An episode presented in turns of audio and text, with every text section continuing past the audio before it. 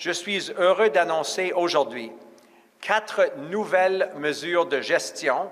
Lors d'un point de presse à Moncton, au Nouveau-Brunswick, il y a quelques jours, le ministre canadien des Pêches du Canada, Dominique Leblanc, affirmait être au courant des pressions exercées par les sénateurs américains, qui pourraient se traduire, passé le 15 septembre, par un embargo sur tous les fruits de mer canadiens. On fera tout ce qu'il faut faire pour protéger les baleines parce que c'est dans l'intérêt économique du Canada et c'est aussi euh, notre obligation euh, sous la loi canadienne pour protéger les espèces en voie de disparition.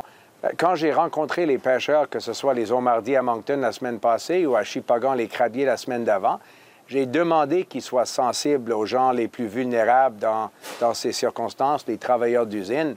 Euh, vous savez, pour les crabiers, c'est leurs voisins. ils vivent dans les mêmes villages et les mêmes paroisses les crabiers. Alors, je ne peux pas imaginer qu'ils vont être insensibles aux, besoins économiques de leur collectivité.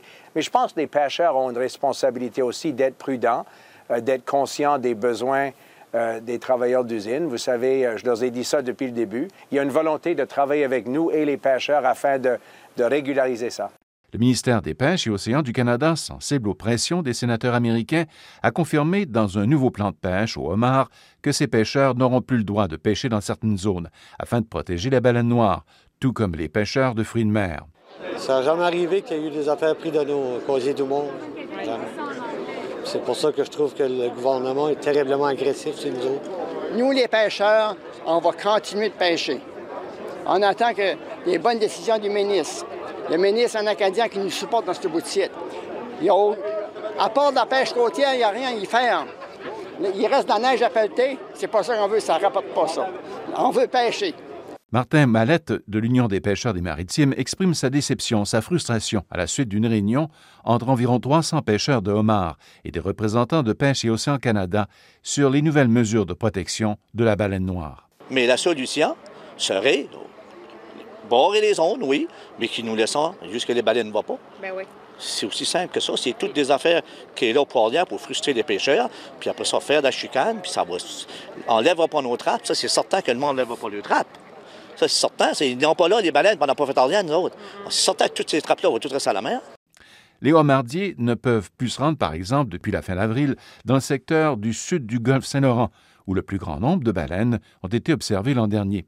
Ils doivent aussi éviter des zones tampons temporaires établies autour des baleines, repérées ailleurs, et respecter d'autres obligations. Je ne pense pas que le ministre va annoncer euh, maintenant qu'il va, va, changer son plan de pêche. Je pense que ce n'est pas possible de faire ça dans la conjoncture actuelle et, et ça pourrait euh, nous nuire s'il agissait ainsi. Gilles Thériault est consultant en pêche et membre d'un comité d'experts sur les homards, sur l'industrie de la pêche dans les maritimes. Mais mon conseil, c'est qu'il ne faut quand même pas paniquer.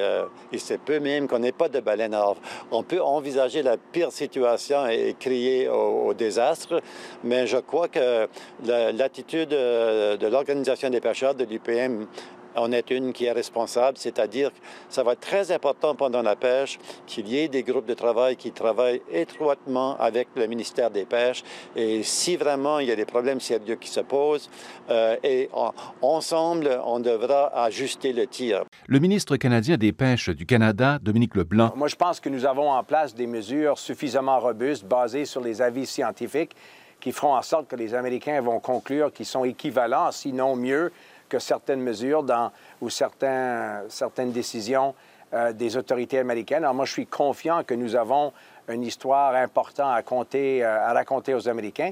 J'ai parlé en fin de semaine avec l'ambassade du Canada à Washington. On est en train de finaliser des détails d'un voyage que moi je ferai dans les prochaines semaines à Washington. L'ambassade a déjà fait du lobbying auprès des autorités américaines depuis longtemps. C'est pas, on ne va pas simplement prendre le téléphone puis appeler Washington euh, cette semaine parce qu'on a vu que les sénateurs ont écrit une lettre. Un reportage de Radio-Canada International.